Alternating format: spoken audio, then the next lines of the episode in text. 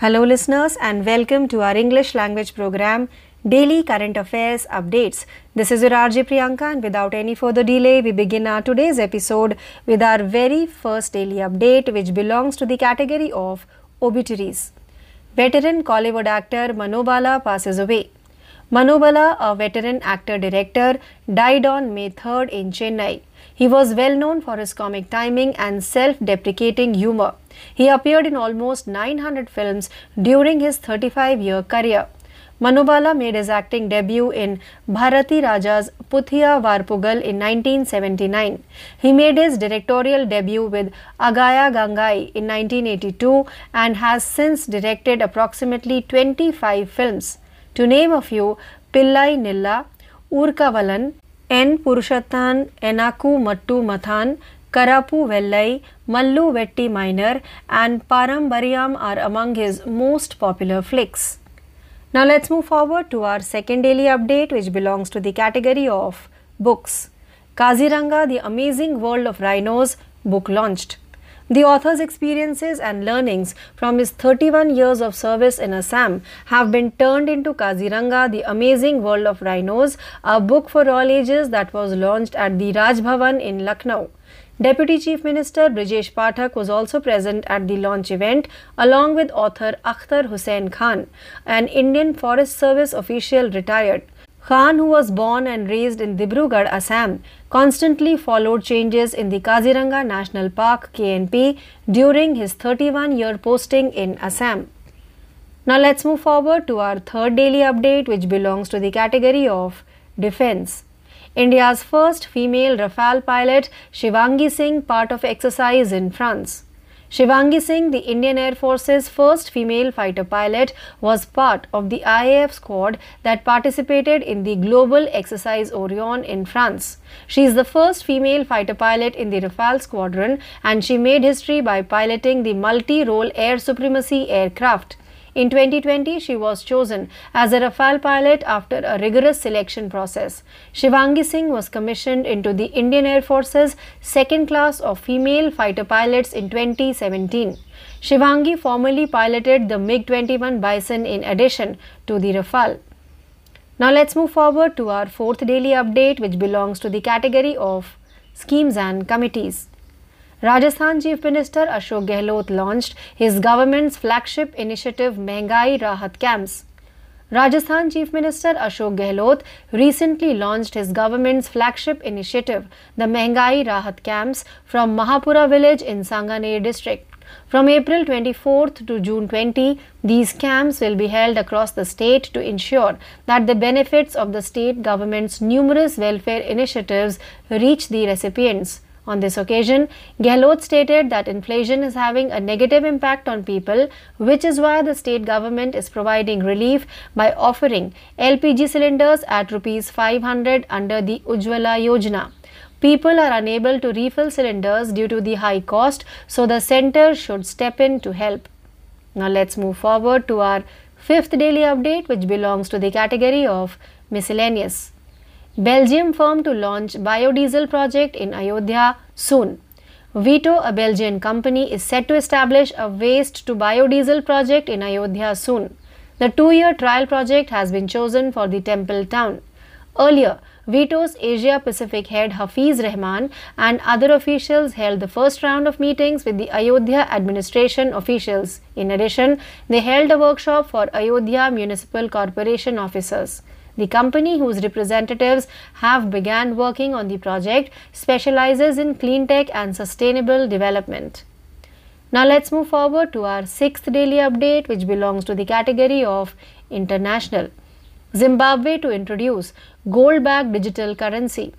Zimbabwe's central bank intends to sell a gold-backed digital currency to the general people in an effort to stabilize the country's plummeting currency and provide an alternative to the US dollar.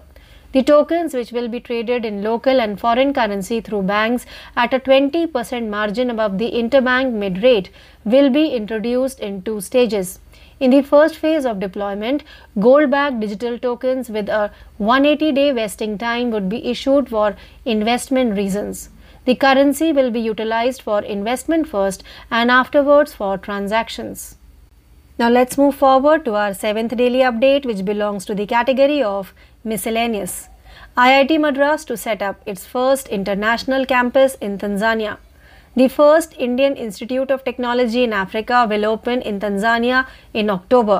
IIT Madras will open its first international campus in Zanzibar, Tanzania, with classes slated to begin in October 2023. In February, a delegation of 5 IIT Madras professors visited Tanzania and met with various officials about establishing the campus.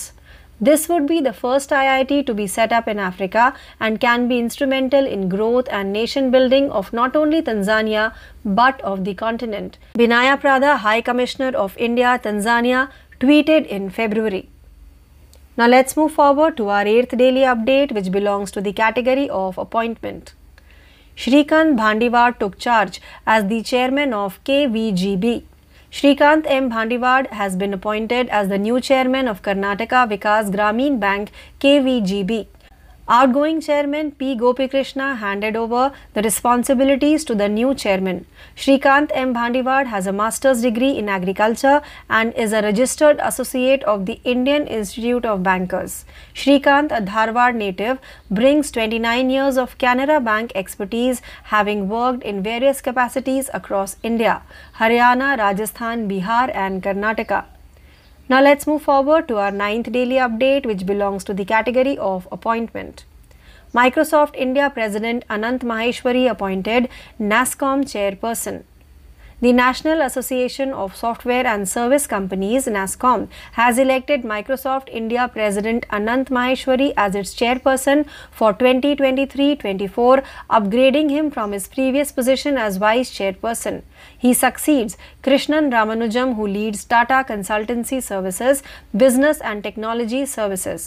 The National Association of Software and Service Companies, NASCOM, has also named Rajesh Nambiar, Chairman and Managing Director of Cognizant India, as its vice chairperson for the coming year. Now let's move forward to our 10th and last daily update for today, which belongs to the category of science and technology. India launches quantum technology mission with rupees 6,003.65 crore budget allocation. Anurag Singh Thakur, Union Minister for Information and Broadcasting, Youth Affairs and Sports, announced the beginning of National Quantum Mission with a budget of rupees 6,003 crore. The mission will strive to seed, foster and scale up scientific and industrial resource and development initiatives, as well as to create a lively and innovative quantum technology ecosystem. The mission schedule is 2023-24 to 2030-31, he noted. Quantum technology can also be used in medical, the healthcare industry, pharmaceuticals, security, job creation, and navigation. So this update brings us to the end of today's episode of Daily Current Affairs Updates. Please stay tuned for more learning. This is your RJ Priyanka signing off for the day. Thank you. Hello listeners and welcome to our English language program, Daily Current Affairs Quiz. This is your RJ Priyanka, and without any further delay, we begin our today's episode with our very first question. So the first question for today's quiz is, to offer solar loans of up to rupees 5 crore, which of the following bank has partnered with the Redington Limited? The correct answer for the question is D, State Bank of India. Redington Limited recently tied up with SBI for provision of solar loans of up to rupees 5 crore at interest rates linked to rates that the bank charges its best customers. Redington Limited, a major distributor of IT hardware, entered the business of stocking up solar modules in 2016, aggregating demand from 3,000 odd systems integrators. Now let's move forward to our question number 2. Which of the following company has surpassed Infosys Limited to become India's 6th largest company? The correct answer for the question is B, ITC Limited. FMCG giant ITC has now overtaken the market capitalization of Infosys to become India's 6th most valuable company on the stock exchanges.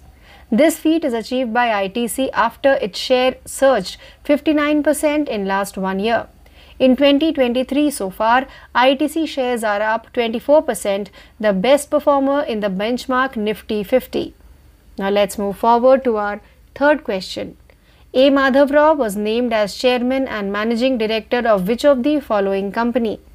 The correct answer for the question is D. Bharat Dynamics Limited. Shri A. Madhav Rao, presently Director Technical, Bharat Dynamics Limited BDL, has been selected for the post of Chairman and Managing Director, Bharat Dynamics Limited BDL, recommended by Public Enterprises Selection Board, PESB. Now let's move forward to question number 4. When the World Day for Safety and Health at Work was observed? The correct answer for the question is D. 28th April. World Day for Safety and Health at Work is observed on 28th April annually. The day is observed to promote safety and health in the workplace and for those who have died from work-related injury or illness at the workplace. Now let's move forward to question number 5. National Conference on Water Sufficient Panchayat, Clean and Green Panchayat and Healthy Panchayat was held in which of the following city? The correct answer for the question is C. New Delhi. Leading to the National Panchayati Raj Day celebrations on 24th April 2023, Ministry of Panchayati Raj has organized the National Panchayati Raj Award Celebration Week 17th to 21st April 2023, under which National Conference on Themes 2, 4 and 5, Healthy Panchayat, Water Sufficient Panchayat and Clean and Green Panchayat in New Delhi on 20th April. Now let's move forward to our sixth question.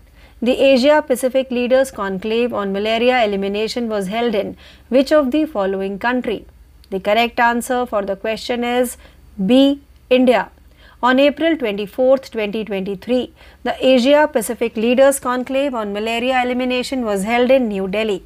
The conclave aimed to bring together leaders from across the Asia Pacific region to discuss and strategize on ways to eliminate malaria in the region. Now let's move forward to our seventh question. Which of the following state government has launched the Mehngai Rahat Camp?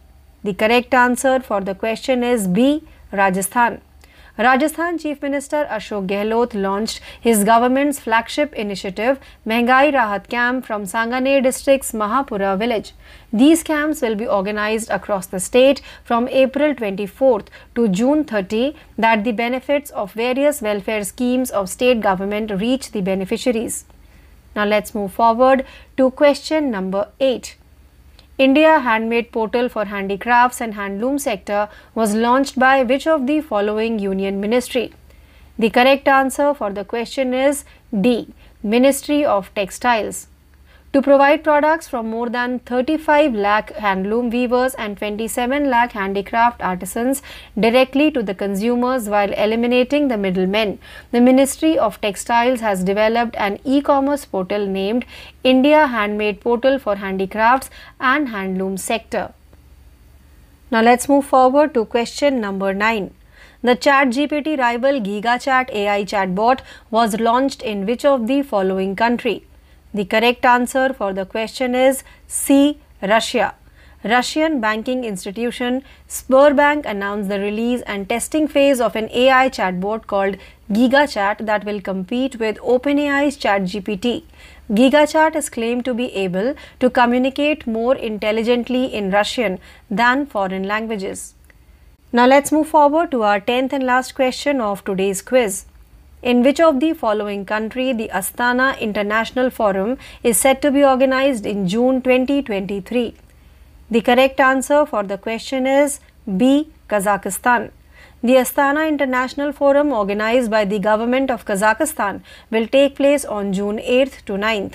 The forum is the latest in a slew of initiatives by Kazakhstan to promote dialogue amongst leaders from various regions and industries. So this question brings us to the end of today's episode of Daily Current Affairs Quiz. Please stay tuned for more learning. This is your RJ Priyanka signing off for the day. Thank you. नमस्कार श्रोते हो, मी RJ शीतल आपल्या सगळ्यांचे आजच्या चालू घडामोडी या सत्रामध्ये स्वागत करते. जाणून घेऊया महत्त्वाच्या घडामोडी. सुरुवातीला राष्ट्रीय बातम्या. सिकंदराबाद येथील वारसीगुडा येथे पंतप्रधान जनऔषधी केंद्राचे उद्घाटन करण्यात आले. केंद्रीय पर्यटन मंत्री जी किशन रेड्डी यांनी सिकंदराबाद येथील वारसीगुडा येथे पंतप्रधान जनऔषधी केंद्राचे उद्घाटन केले. उद्घाटनादरम्यान श्री रेड्डी यांनी या जनऔषधी केंद्राचे महत्त्व अधोरेखित केले, ज्यामध्ये परवडणारी आरोग्यसेवा आणि युवकांसाठी स्वयंरोजगाराच्या संधी निर्माण केल्या. सर्वसामान्यांना कमी किमतीत दर्जेदार जेनेरिक औषधे उपलब्ध करून देण्याच्या उद्देशाने प्रधानमंत्री भारतीय जनऔषधी योजना सुरू करण्यात आल्याचे त्यांनी स्पष्ट केले. तेलंगणाच्या मुख्यमंत्र्यांनी हैदराबादमध्ये हरे कृष्ण हेरिटेज टॉवरची पायाभरणी केली. तेलंगणाचे मुख्यमंत्री के चंद्रशेखर राव यांनी हैदराबाद येथील हरे कृष्ण हेरिटेज टॉवरची पायाभरणी केली. 200 कोटी रुपये खर्चून नरसिंगी येथे 6 एकर जागेवर 400 फूट इंच इमारत बांधण्यात येणार आहे. टॉवरमध्ये श्री श्री राधाकृष्ण आणि श्री व्यंकटेश स्वामींची मंदिरे असणार आहेत. जम्मू आणि काश्मीरनंतर राजस्थानमध्ये नवीन लिथियम साठे सापडले. जम्मू काश्मीरच्या रियासीमध्ये नुकत्याच झालेल्या संशोधनानंतर राजस्थानच्या डेगाणामध्ये लिथियमचा साठा सापडला आहे. डेगाणामध्ये नव्याने सापडलेले हे साठे जम्मू आणि काश्मीरमध्ये सापडलेल्या साठ्यांपेक्षा मोठे असल्याचे मानले जाते आणि अधिकाऱ्यांचा दावा आहे की ते भारताच्या लिथियमची 80% मागणी पूर्ण करू शकतात. डेगाणामध्ये लिथियमचा साठा सापडण्याची ही पहिलीच वेळ आहे. श्रोतेहो, राजस्थानचे मुख्यमंत्री अशोक गेहलोत हे आहेत, तर राजस्थानची राजधानी जयपूर आणि कलराज मिश्रा हे राजस्थानचे राज्यपाल आहेत. यानंतर आंतरराष्ट्रीय बातम्या. रशिया रेड स्क्वेअर मॉस्को येथे 78व्या विजय दिन परेडचे आयोजन करत आहे. 1945मध्ये सोव्हियत युनियनचा ऐतिहासिक विजय साजरा करण्यासाठी रशियाने 9 मे रोजी मॉस्कोमधील रेड स्क्वेअर येथे 78व्या विजय दिन परेड वर्धापन दिनाचे आयोजन केले होते, ज्यामध्ये त्यांनी द्वितीय विश्वयुद्धात नाझी जर्मनीचा पराभव केला होता, ज्याला ग्रेट देशभक्त युद्ध देखील म्हटले जाते. या वर्षीच्या परेडमध्ये 10,000हून अधिक व्यक्ती आणि 125 शस्त्रास्त्रांचे तुकडे होते, जे सर्व रशियन संरक्षण मंत्री सेर्गेई शोइगू यांनी प्रदर्शित केले होते. श्रीलंकेच्या पर्यटन क्षेत्रात भारत अव्वल आहे. एप्रिल 2023मध्ये भारतातील पर्यटकांनी श्रीलंकेच्या पर्यटन क्षेत्रात सर्वाधिक उपस्थिती नोंदवली आहे. गेल्या महिन्यात सुमारे 20,000 भारतीय पर्यटकांनी श्रीलंकेला भेट दिली, त्यामुळे 6 महिन्यांनंतर भारताने पुन्हा अव्वल स्थान पटकावले. श्रीलंका पर्यटन प्राधिकरणाच्या आकडेवारीवरून मिळालेल्या माहितीनुसार एप्रिलमध्ये 19,915 भारतीय आणि 14,656 रशियन पर्यटकांनी देशाला भेट दिली. यापूर्वी ऑक्टोबर 2022 ते मार्च 2023पर्यंत सर्वाधिक रशियन लोकांनी श्रीलंकेला भेट दिली होती. यानंतर अर्थव्यवस्थेशी संबंधित बातम्या. फिच रेटिंग्सने स्थिर दृष्टिकोनासह BBB वर भारताच्या दीर्घकालीन विदेशी चलन जारीकर्ता डिफॉल्ट रेटिंग अर्थात IDR ह्याला पुष्टी केली आहे. फिच रेटिंग्सने स्थिर दृष्टिकोनासह BBB अर्थात BBB वर भारताच्या दीर्घकालीन विदेशी चलन जारीकर्ता डिफॉल्ट रेटिंग IDRला पुष्टी दिली आहे. पतमानांकन एजन्सीने कमकुवत सार्वजनिक वित्त आणि पिछाडीवर असलेल्या संरचनात्मक निर्देशांकांबद्दल चिंता असूनही भारताचा मजबूत वाढीचा दृष्टिकोन आणि लवचिक बाह्य वित्त हे त्यांच्या निर्णयाचे समर्थन करण्यासाठी प्रमुख घटक म्हणून उद्भवत आहेत.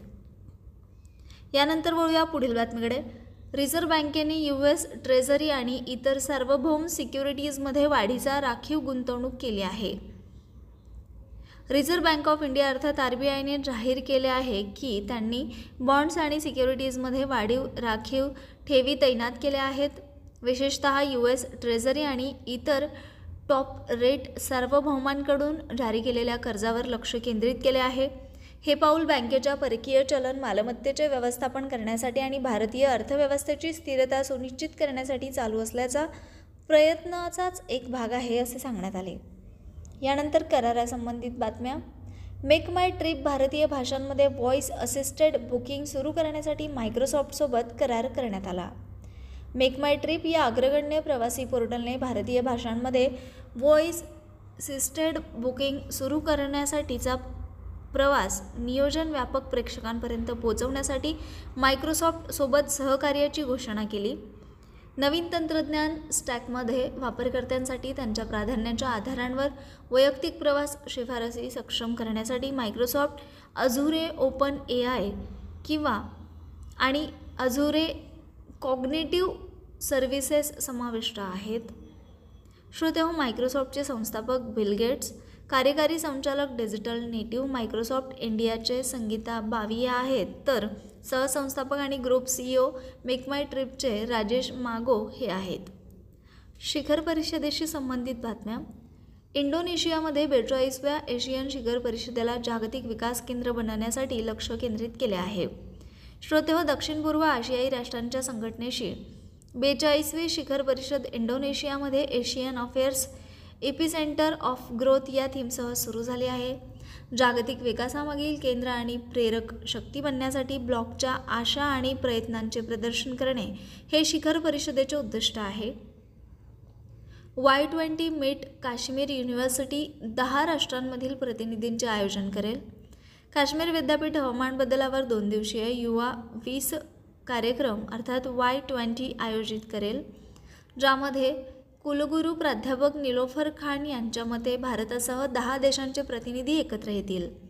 10 आणि 11 मे रोजी होणाऱ्या या कार्यक्रमात रशिया आणि इंडोनेशियाचे 4, अमेरिका आणि ब्राझीलचे प्रत्येकी 2 किंवा तुर्की, जपान आणि कोरिया, नायजेरिया आणि मेक्सिको प्रत्येकी 1 असे 9 परदेशी देशातील 17 प्रतिनिधी सहभागी होतील अशी अपेक्षा आहे.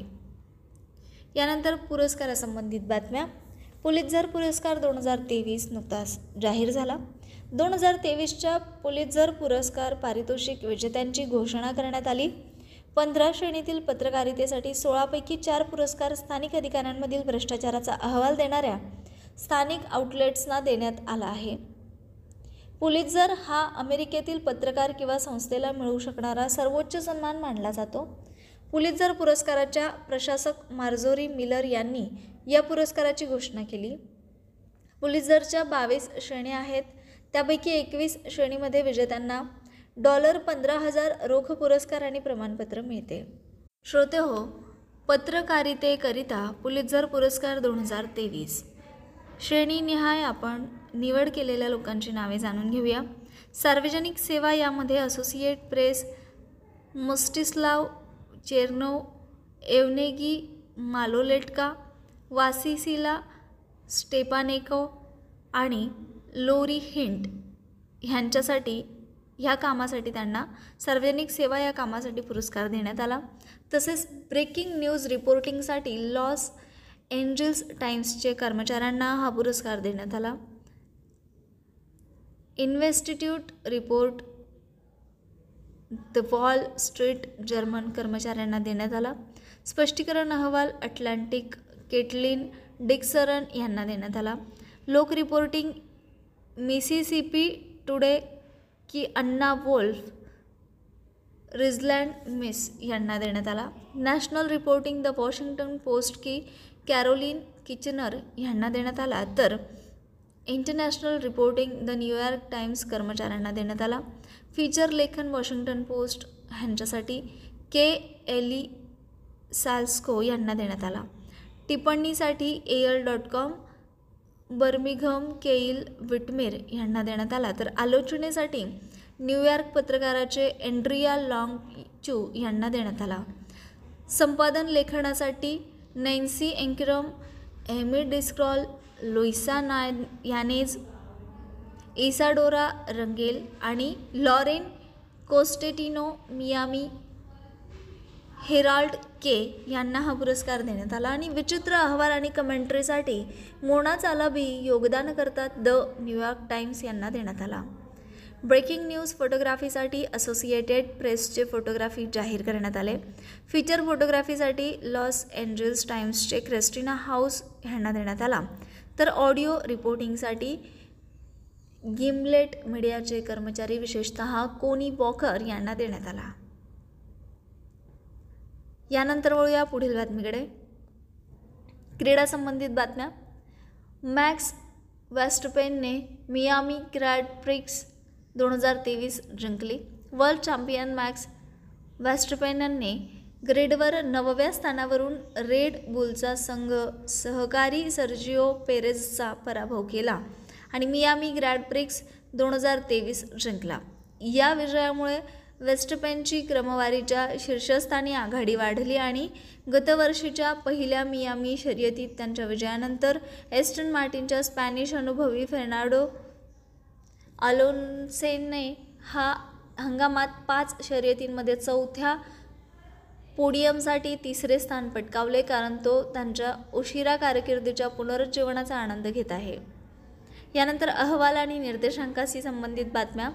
सलग 7व्या वर्षी एव्हरेस्ट वार्षिक ITS रँकिंगमध्ये एक्सचेंजर अव्वल आहे.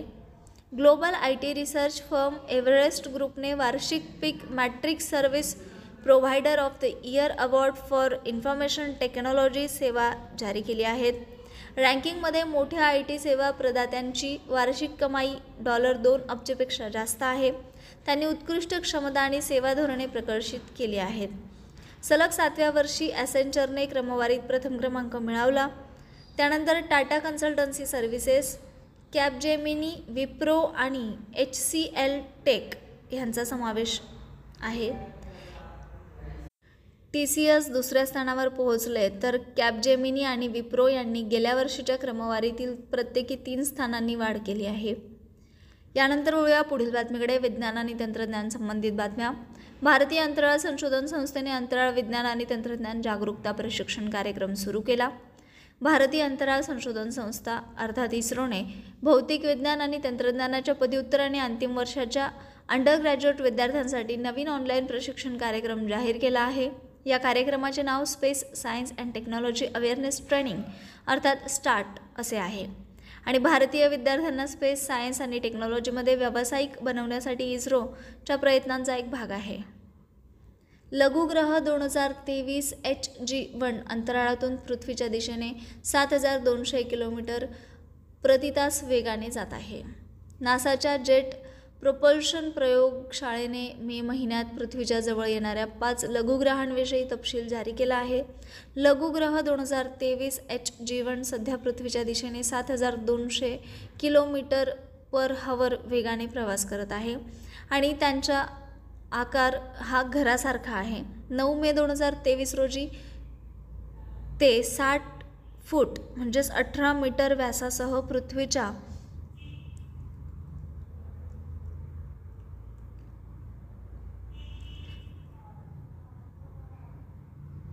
$25,90,000 मैल अर्थात 41,60,000 किलोमीटरच्या आत जाण्याची अपेक्षा आहे.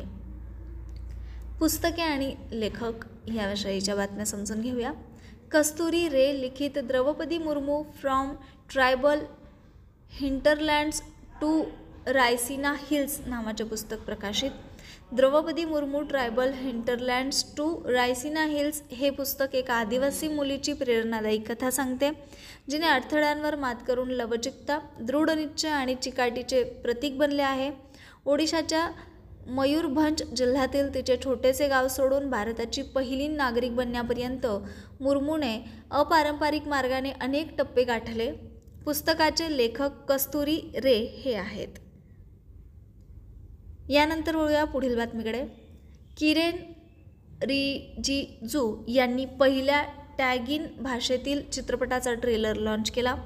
केंद्रीय मंत्री किरेन रिजिजू यांनी त्यांच्या गृहराज्य अरुणाचल प्रदेशच्या टॅगिन भाषेत पहिल्यांदा चित्रपटाचा ट्रेलर लॉन्च केल्यानंतर सांगितले, हा चित्रपट संपूर्ण देश आणि जगासमोर टॅगिन समुदायाची संस्कृती प्रदर्शित करताना दिसणार आहे. भारताने म्यानमारमधील सिटवे बंदर कार्यान्वित केले. कोलकाता येथील श्यामाप्रसाद मुखर्जी बंदरातून पहिले शिपमेंट रवाना होऊन म्यानमारमधील सिटवे बंदर भारताने कार्यान्वित केले आहे. हा प्रकल्प कलादान मल्टीमॉडेल ट्रान्झिट ट्रान्सपोर्ट उपक्रमाचा एक भाग आहे.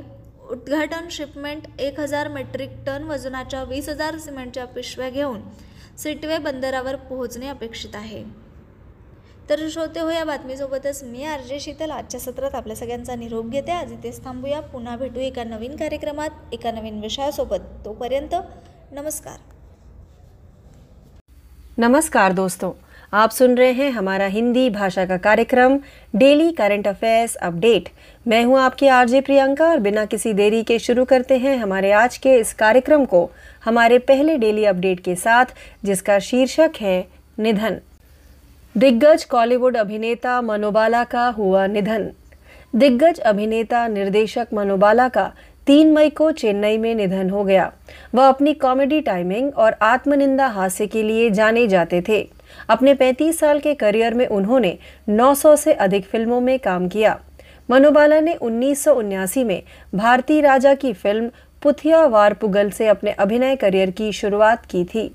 1982 में उन्होंने गंगई के साथ अपने निर्देशन की शुरुआत की और लगभग 25 फिल्मों का निर्देशन किया।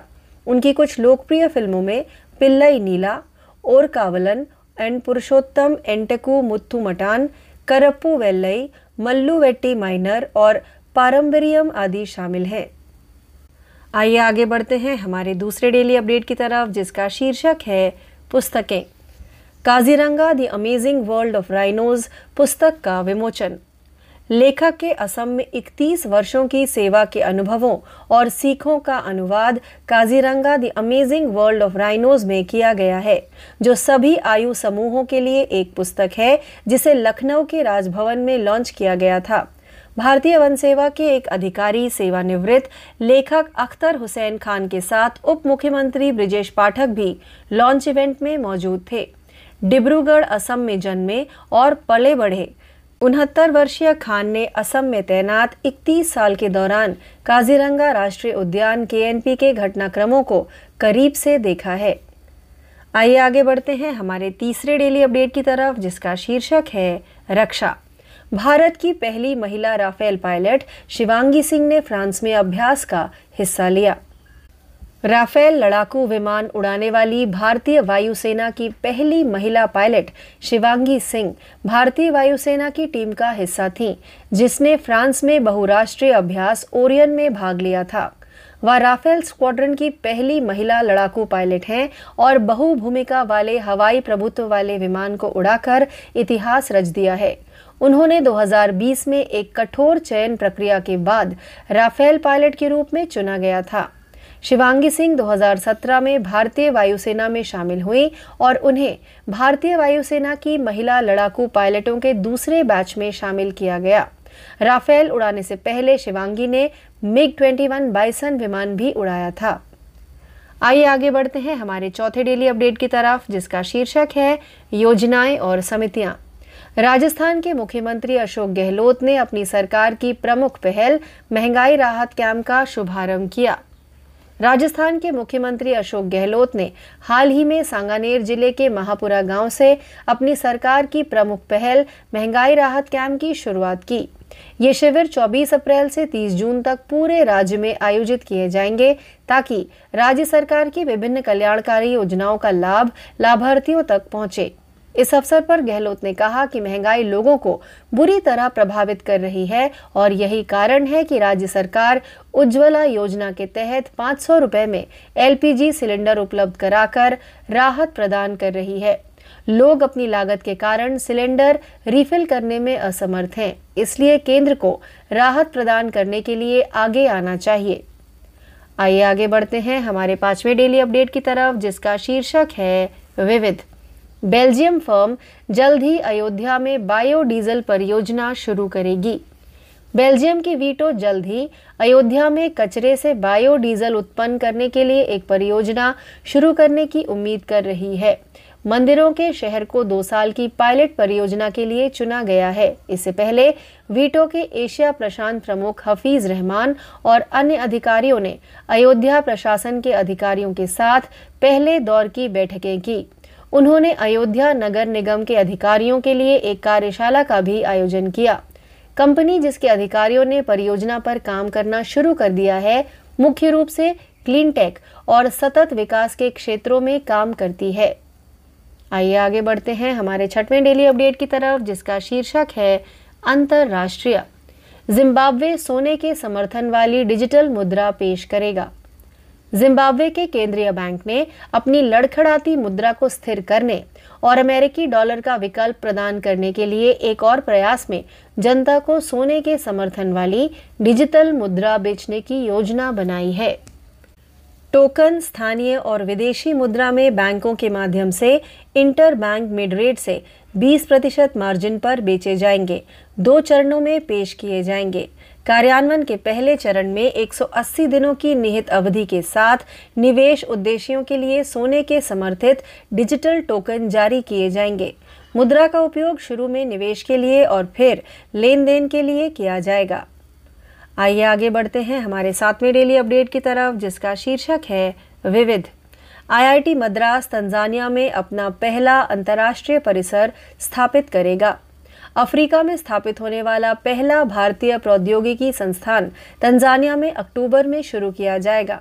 IIT मद्रास तंजानिया के ज़ांज़ीबार में अपना पहला अंतर्राष्ट्रीय परिसर स्थापित करेगा, जिसमें अक्टूबर 2023 तक कक्षाएं शुरू करने की योजना है। फरवरी में IIT मद्रास के 5 प्रोफेसरों की एक टीम ने तंजानिया का दौरा किया था और परिसर शुरू करने पर विभिन्न अधिकारियों के साथ चर्चा की थी। तंजानिया में भारत के उच्चायुक्त बिनाया प्राधा ने फरवरी में ट्वीट किया, यह अफ्रीका में स्थापित होने वाला पहला IIT होगा और यह न केवल तंजानिया बल्कि महाद्वीप के विकास और राष्ट्र निर्माण में भी महत्वपूर्ण भूमिका निभा सकता है। आइए आगे बढ़ते हैं हमारे 8वें डेली अपडेट की तरफ, जिसका शीर्षक है नियुक्ति। श्रीकांत भंडीवाड़ ने KVGB के अध्यक्ष के रूप में कार्यभार संभाला। श्रीकांत एम भंडीवाड़ ने कर्नाटक विकास ग्रामीण बैंक KVGB के नए अध्यक्ष के रूप में कार्यभार संभाला है। निवर्तमान अध्यक्ष P गोपीकृष्णा ने नए पदाधिकारी को प्रभार सौंपा। श्रीकांत एम भंडीवाड़ के पास कृषि में मास्टर्स डिग्री है और वह इंडियन इंस्टीट्यूट ऑफ बैंकर्स के सर्टिफाइड एसोसिएट भी है। धारवाड़ के मूल निवासी श्रीकांत के पास कैनरा बैंक में 29 वर्षों का अनुभव है, जिन्होंने पूरे भारत, हरियाणा, राजस्थान, बिहार और कर्नाटक में विभिन्न पदों पर काम किया है।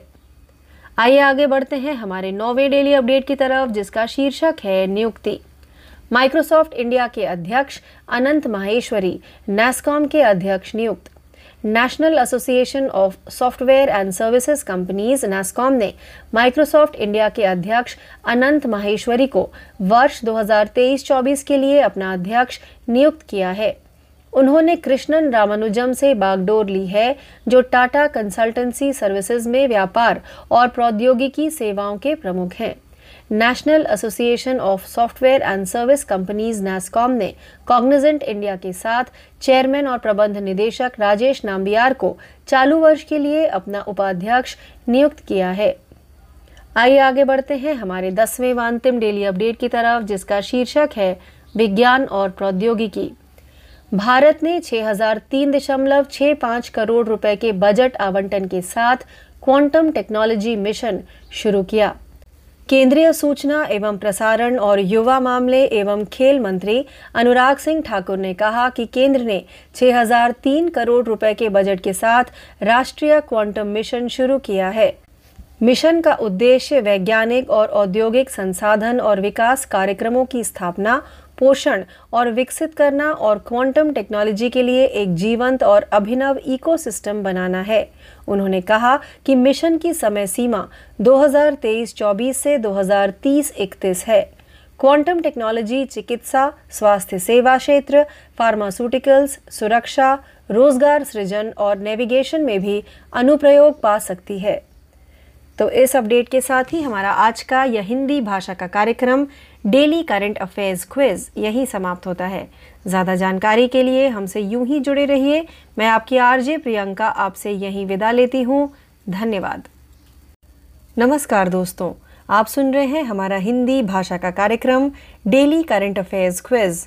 मैं हूं आपकी आरजे प्रियंका और बिना किसी देरी के शुरू करते हैं हमारे आज के इस क्विज को पहले प्रश्न के साथ। तो आज के क्विज का पहला प्रश्न ये रहा। 5 करोड़ रुपए तक के सौर ऋण की पेशकश करने के लिए निम्नलिखित में से किस बैंक ने रेडिंगटन लिमिटेड के साथ साझेदारी की है? इस प्रश्न का सही उत्तर है डी, भारतीय स्टेट बैंक। रेडिंगटन लिमिटेड ने हाल ही में SBI के साथ 5 करोड़ रुपए तक के सौर ऋण के प्रावधान के लिए समझौता किया है, जो बैंक अपने सर्वश्रेष्ठ ग्राहकों से संबंधित ब्याज दरों से जुड़ा हुआ है। IT हार्डवेयर के एक प्रमुख वितरक रेडिंगटन लिमिटेड ने 2016 में सौर मॉड्यूल के भंडारण के व्यवसाय में प्रवेश किया, जिसमें 3000 सिस्टम इंटीग्रेटर्स से मांग एकत्र हुई। आइए आगे बढ़ते हैं प्रश्न 2 की तरफ। निम्नलिखित में से किस कंपनी ने इन्फोसिस लिमिटेड को पीछे छोड़ते हुए भारत की 6ठी सबसे बड़ी कंपनी बन गई है? इस प्रश्न का सही उत्तर है बी, आईटीसी लिमिटेड। एफएमसीजी क्षेत्र की दिग्गज कंपनी आईटीसी अब इन्फोसिस के बाजार पूंजीकरण को पीछे छोड़ते हुए शेयर बाजारों में भारत की 6ठी सबसे मूल्यवान कंपनी बन गई है। यह उपलब्धि आईटीसी ने पिछले एक साल में अपनी हिस्सेदारी में 59% की वृद्धि के बाद हासिल की है। 2023 में अब तक आईटीसी के शेयरों में 24% की तेजी आई है, जो बेंचमार्क निफ्टी 50 में सबसे अच्छा परफॉर्मर है। आइए आगे बढ़ते हैं प्रश्न 3 की तरफ। ए माधवराव को किस निम्नलिखित कंपनी के अध्यक्ष और प्रबंध निदेशक के रूप में नामित किया गया था? इस प्रश्न का सही उत्तर है डी, भारत डायनामिक्स लिमिटेड। वर्तमान में निदेशक तकनीकी Bharat dynamics limited BDL Shri A Madhavrao को सार्वजनिक उद्यम चयन बोर्ड PESB द्वारा अनुशंसित भारत डायनामिक्स लिमिटेड BDL के अध्यक्ष और प्रबंध निदेशक के पद के लिए चुना गया है। आइए आगे बढ़ते हैं प्रश्न 4 की तरफ। कार्यस्थल पर सुरक्षा एवं स्वास्थ्य विश्व दिवस कब मनाया गया था? इस प्रश्न का सही उत्तर है डी, 28 अप्रैल। कार्यस्थल पर सुरक्षा एवं स्वास्थ्य विश्व दिवस प्रतिवर्ष 28 अप्रैल को मनाया जाता है। यह दिन कार्यस्थल में सुरक्षा और स्वास्थ्य को बढ़ावा देने और जो कार्यस्थल पर काम से संबंधित चोट या बीमारी से मर गए हैं उन लोगों के लिए मनाया जाता है। आइए आगे बढ़ते हैं प्रश्न 5 की तरफ। जल पर्याप्त पंचायत, स्वच्छ और हरित पंचायत और स्वस्थ पंचायत पर राष्ट्रीय सम्मेलन किस निम्नलिखित शहर में आयोजित किया गया था? इस प्रश्न का सही उत्तर है सी, नई दिल्ली। 24 अप्रैल 2023 को राष्ट्रीय पंचायती राज दिवस समारोह के लिए पंचायती राज मंत्रालय ने राष्ट्रीय पंचायती राज पुरस्कार समारोह सप्ताह 17 से 21 अप्रैल 2023 का आयोजन किया है, जिसके तहत 20 अप्रैल को नई दिल्ली में थीम 2, 4 एवं 5 स्वस्थ पंचायत, जल पर्याप्त पंचायत और स्वच्छ और हरित पंचायत पर राष्ट्रीय सम्मेलन आयोजित किया गया है। आइए बढ़ते हैं प्रश्न 6 की तरफ। मलेरिया उन्मूलन पर एशिया पैसिफिक लीडर्स कॉन्क्लेव किस निम्नलिखित देश में आयोजित किया गया था? इस प्रश्न का सही उत्तर है बी, भारत। 24 अप्रैल 2023 को मलेरिया उन्मूलन पर एशिया पैसिफिक लीडर्स कॉन्क्लेव नई दिल्ली में आयोजित किया गया था। सम्मेलन का उद्देश्य एशिया प्रशांत क्षेत्र के नेताओं को क्षेत्र में मलेरिया को खत्म करने के तरीकों पर चर्चा और रणनीति बनाने के लिए एक साथ लाना था। आइए आगे बढ़ते हैं प्रश्न 7 की तरफ।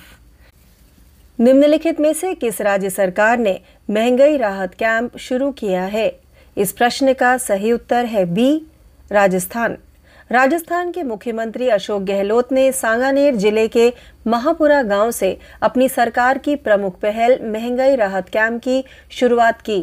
ये शिविर 24 अप्रैल से 30 जून तक पूरे राज्य में आयोजित किए जाएंगे ताकि राज्य सरकार की विभिन्न कल्याणकारी योजनाओं का लाभ लाभार्थियों तक पहुंचे। आइए आगे बढ़ते हैं प्रश्न 8 की तरफ। हस्तशिल्प और हथकरघा क्षेत्र के लिए इंडिया हैंडमेड पोर्टल किस निम्नलिखित केंद्रीय मंत्रालय द्वारा शुरू किया गया था? इस प्रश्न का सही उत्तर है डी, वस्त्र मंत्रालय। बिचौलियों को समाप्त करते हुए 35 लाख से अधिक हथकरघा बुनकरों और 27 लाख हस्तशिल्प कारीगरों के उत्पादों को सीधे उपभोक्ताओं तक पहुंचाने के लिए वस्त्र मंत्रालय ने हस्तशिल्प और हथकरघा क्षेत्र के लिए इंडिया हैंडमेड पोर्टल नामक एक ई-कॉमर्स पोर्टल विकसित किया है। आइए आगे बढ़ते हैं प्रश्न 9 की तरफ। चैट जीपीटी प्रतिद्वंदी गीगा चैट AI चैटबॉट को किस निम्नलिखित देश में लॉन्च किया गया था? इस प्रश्न का सही उत्तर है सी, रूस। रूसी बैंकिंग संस्थान स्पर बैंक ने गीगा चैट नामक एक AI चैटबॉट के रिलीज और परीक्षण चरण की घोषणा की, जो ओपन AI के चैट जीपीटी के साथ प्रतिस्पर्धा करेगा। गीगा चैट को विदेशी भाषाओं की तुलना में रूसी में अधिक समझदारी से संवाद करने में सक्षम होने का दावा किया जाता है। आइए आगे बढ़ते हैं हमारे 10वें व अंतिम प्रश्न की तरफ। किस निम्नलिखित देश में जून 2023 में अस्ताना इंटरनेशनल फोरम का आयोजन किया जाएगा? इस प्रश्न का सही उत्तर है बी, कजाकिस्तान। कजाकिस्तान सरकार द्वारा आयोजित अस्ताना इंटरनेशनल फोरम 8 से 9 जून को आयोजित होगा। यह मंच विभिन्न क्षेत्रों और उद्योगों के नेताओं के बीच संवाद को बढ़ावा देने के लिए कजाकिस्तान द्वारा की गई पहलों में नवीनतम है। तो इस प्रश्न के साथ ही हमारा आज का यह हिंदी भाषा का कार्यक्रम डेली करंट अफेयर्स क्विज यही समाप्त होता है। ज़्यादा जानकारी के लिए हमसे यूं ही जुड़े रहिए। मैं आपकी आरजे प्रियंका आपसे यही विदा लेती हूँ। धन्यवाद।